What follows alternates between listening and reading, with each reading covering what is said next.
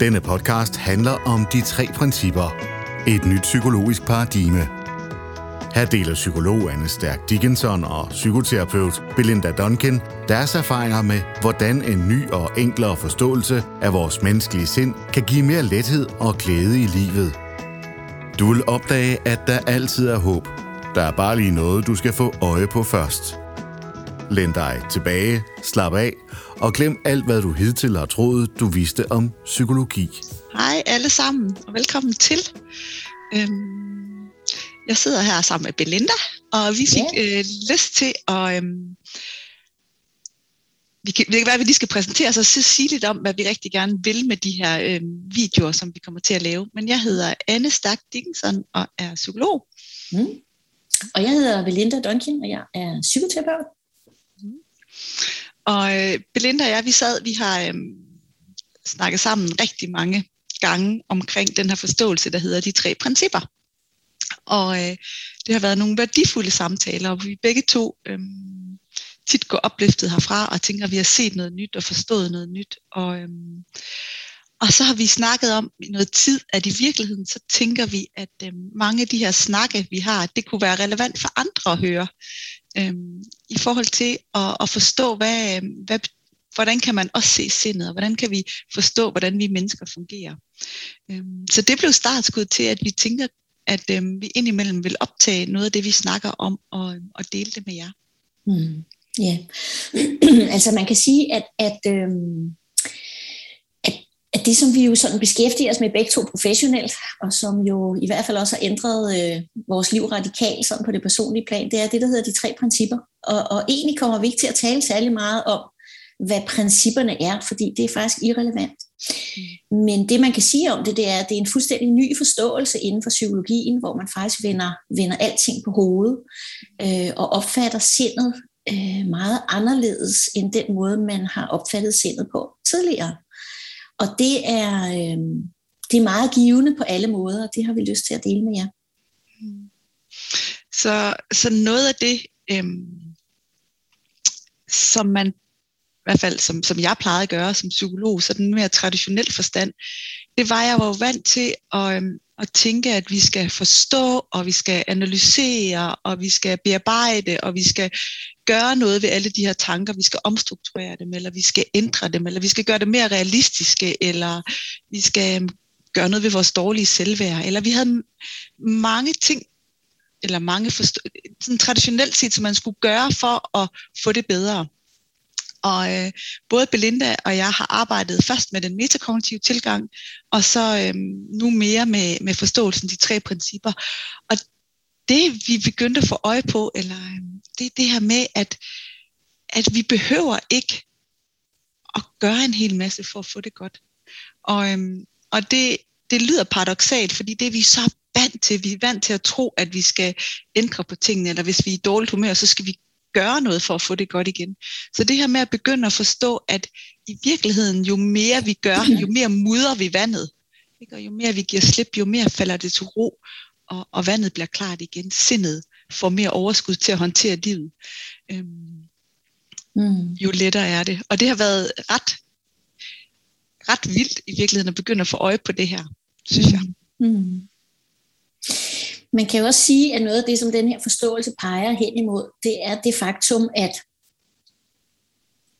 vi faktisk alle sammen som mennesker, fordi det er vores design, altså det er den måde, vores hjerne er lavet på, det er, at vi meget let bliver skræmt af vores egen indre oplevelse. Vi bliver skræmt af de tanker, der dukker op i vores sind, og har en oplevelse af, at de siger noget, enten om os selv eller om den virkelighed, vi står i. Og fordi at tanker hele tiden skaber følelser, det er faktisk tankerne, at følelserne kommer fra. Det kan også være den anden vej rundt. Så kommer vi meget ofte til at skræmme os selv med de oplevelser, vi har. Og som du siger, så bliver det første sådan, vi føler os kaldet til, det er lige præcis det her med at tænke, jamen så må jeg gøre noget for at få det bedre, så må jeg gøre noget for at få det til at gå væk.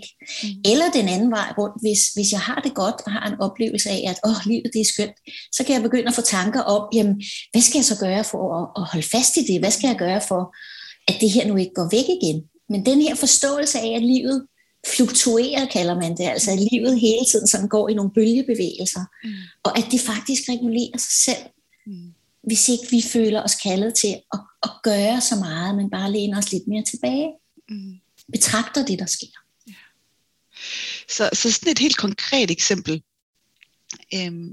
det var sådan en af de gange, hvor jeg begyndte at få lidt mere øje på det selv, fordi når I sidder og lytter til os, så det er egentlig ikke meningen, I skal begynde at analysere og prøve at forstå, og er det rigtigt, er det ikke rigtigt, fordi så bruger vi intellektet eller hjernen, og så det er ikke der, det skal komme fra, fordi vi ved godt mange af de her ting, men det handler om at begynde at opdage det, og se det i sin hverdag, fordi i et øjeblik, vi ser det, så vil vi ændre vores forhold til vores tanker og vores oplevelse. Så en af de gange, hvor jeg ligesom fik øje på noget, og jeg kan faktisk huske, det var det ændrede noget i sig selv, bare den oplevelse. Det var, jeg lå, og jeg kan huske, det var en onsdag, og jeg lå under dynen derhjemme, jeg vågnede, klokken var egentlig ikke så mange, og så undrede jeg mig, og jeg havde ondt i maven, altså jeg havde virkelig sådan ondt i maven, og jeg kan huske, at jeg reagerede, jeg blev først bevidst, fordi jeg kunne mærke det der fysiske ubehag. Og så lige der, så gik det op for mig, at jeg lå i min seng, og det var varmt. Min mand lå ved siden af mig og sov. Alt var jo egentlig lige her og nu fint. Men oppe i mit sind havde jeg skabt en historie om noget, jeg var bekymret for i fremtiden. Og jeg var gået i gang med at tænke, hvis det her sker, så hvordan kan jeg så løse det? Så jeg tænker et problem frem, som jeg så prøver at løse bagefter. Og det føltes så virkeligt for mig, at jeg havde lige glemt, at jeg lå i min seng og havde det godt. Den tankefilm føltes sand. Så derfor så kunne jeg mærke det i min krop. Og når jeg så mærkede det, så gør det jo meget let det, at vores tankefilm føles endnu mere virkelig, for nu kan vi jo lige pludselig mærke det. Og lige pludselig så opdagede jeg, at jeg lå og bekymrede mig over noget, som ikke eksisterede. Og jeg kan huske, at jeg synes faktisk, det var lidt pudsigt, fordi jeg tænkte, Gud, det er der jo ikke. Jeg ved jo ikke, om det her, det sker. Jeg kan jo ikke vide det. Og så kan jeg huske, at jeg tænkte, fordi så ville de fleste jo have den tanke, der hedder, nej, men hvad nu hvis? Hvad nu hvis det sker? Hvad nu hvis det bliver rigtigt? Jeg må hellere, og kan I høre igen, så begynder man at forberede sig på det igen. Og det der med at vide, at jeg kan jo ikke vide det. Men hvis det sker, så vil det jo ikke ske i fremtiden, så vil det altid ske i nuet. Fordi så vil det være, fordi vi på det tidspunkt oplever det i nuet. Og de fleste af os ved godt, hvad vi skal gøre lige nu. Så det der med at begynde at opdage, at vi, når vi bevæger os frem i tiden med vores tanker, så skaber vi fysisk uro i nuet. Og det hjælper os ikke, fordi vi har egentlig bare brug for at have det godt lige nu. Og håndtere det liv, der er der. Og jo mere man begynder at opdage det, og få øje på det, at det er det, der sker, jo mindre vil vi gøre det som mennesker. Fordi vi er egentlig bare interesserede i at have det så godt som muligt, og være så, have så meget overskud til livet som muligt. Så når man begynder at få øje på det her, altså se det, ikke forstå det, men opdage det, så vil vi begynde at gøre noget andet, og det vil man typisk kunne mærke ved, at man oftere har det godt lige nu. I den podcast, du lytter til, tager psykoterapeut Belinda Donkin og psykolog Anne Stærk Dickinson dig med på en guided tur og peger dig i retningen af din naturlige indbyggede ro, glæde og psykiske sundhed. Det er jo faktisk en lille smule vildt, det der med at opdage, at alle de problemer, vi oplever, at vi har, dem har vi, fordi at vores hjerne er designet sådan, at den i modsætning til dyrene, som jo egentlig kun kan være her nu, altså de tænker jo aldrig, om der er vand i vandhullet i morgen, eller hvad nu, hvis den der løves fætter begynder at jagte mig i næste uge, eller et eller andet. Det er dyr slet ikke i stand til. Den sådan kognitive kapacitet har de slet ikke. Det er de ikke i stand til.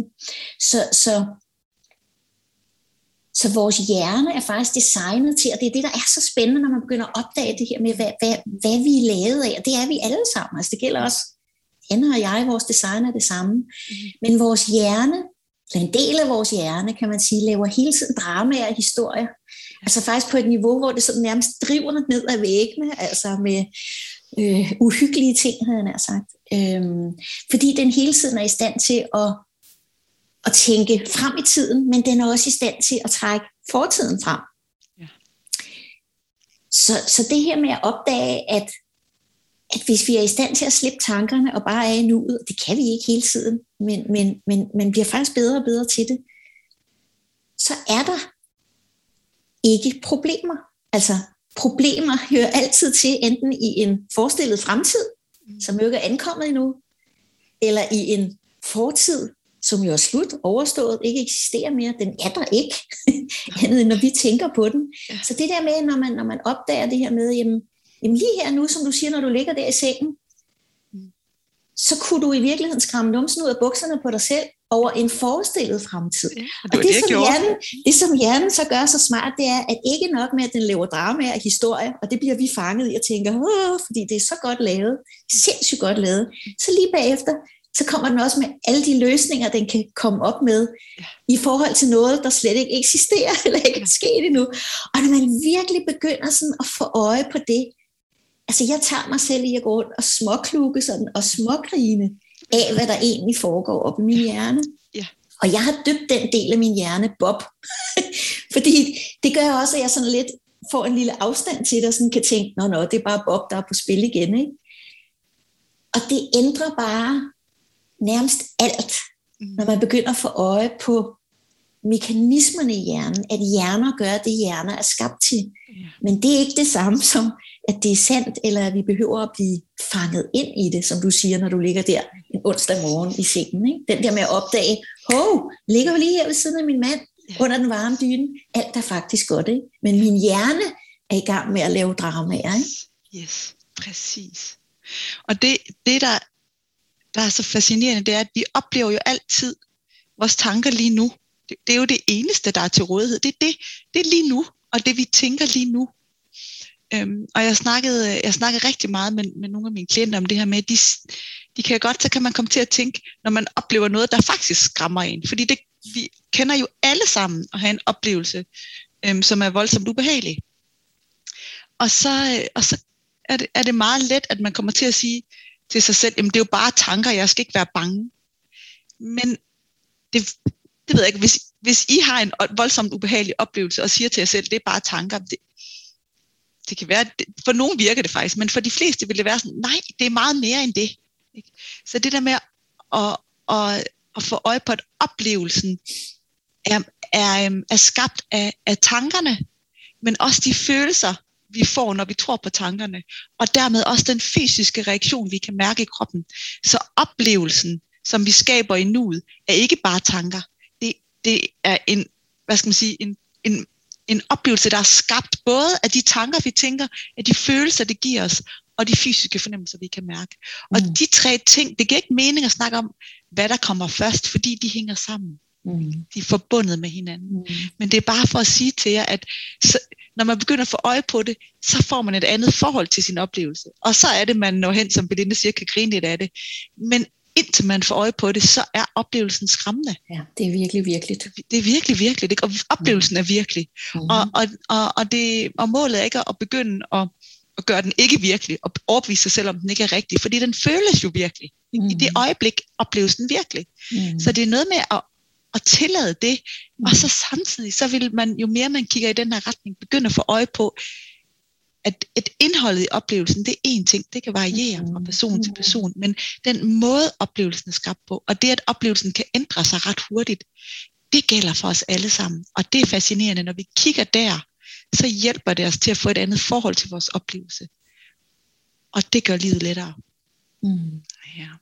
Man kunne sige, at man i højere grad egentlig bliver i stand til at betragte det, der sker, sådan hurtigere og hurtigere, i stedet for at være sådan fanget i oplevelsen, fordi det er så vanvittigt godt lavet. Ikke? Det er så levende, det er så realistisk. Og som du siger, det er jo sådan en fuld oplevelse, væg til væg og gulv til loft. Ikke? Men der sker altså noget, når man begynder at få øje på, hvordan det er, vi fungerer. Altså når man får mere viden omkring det, så får man faktisk et andet forhold til de der oplevelser, og det er utroligt hjælpsomt. Ja. Ja, jeg tror, at det var det for i dag. Så vi glæder os til at se, hvad vi kommer til at snakke om næste gang. Vi ved det faktisk ikke selv, men vi vil sådan gribe med jævne mellemrum. Det, der sådan lige fylder for os, som vi er optaget af og synes er interessant, og så vil vi dele det med jer. Ja, lige præcis. Ja. Så tak for nu. Tak for nu. Hej. Hej. Tak fordi du lyttede med til De 3 Principper med Stærk og Donkin. Vi håber, du har fået øje på noget nyt, og du føler dig inspireret til at gå på opdagelse i livet med friske øjne, et åbent hjerte og et nysgerrigt sind.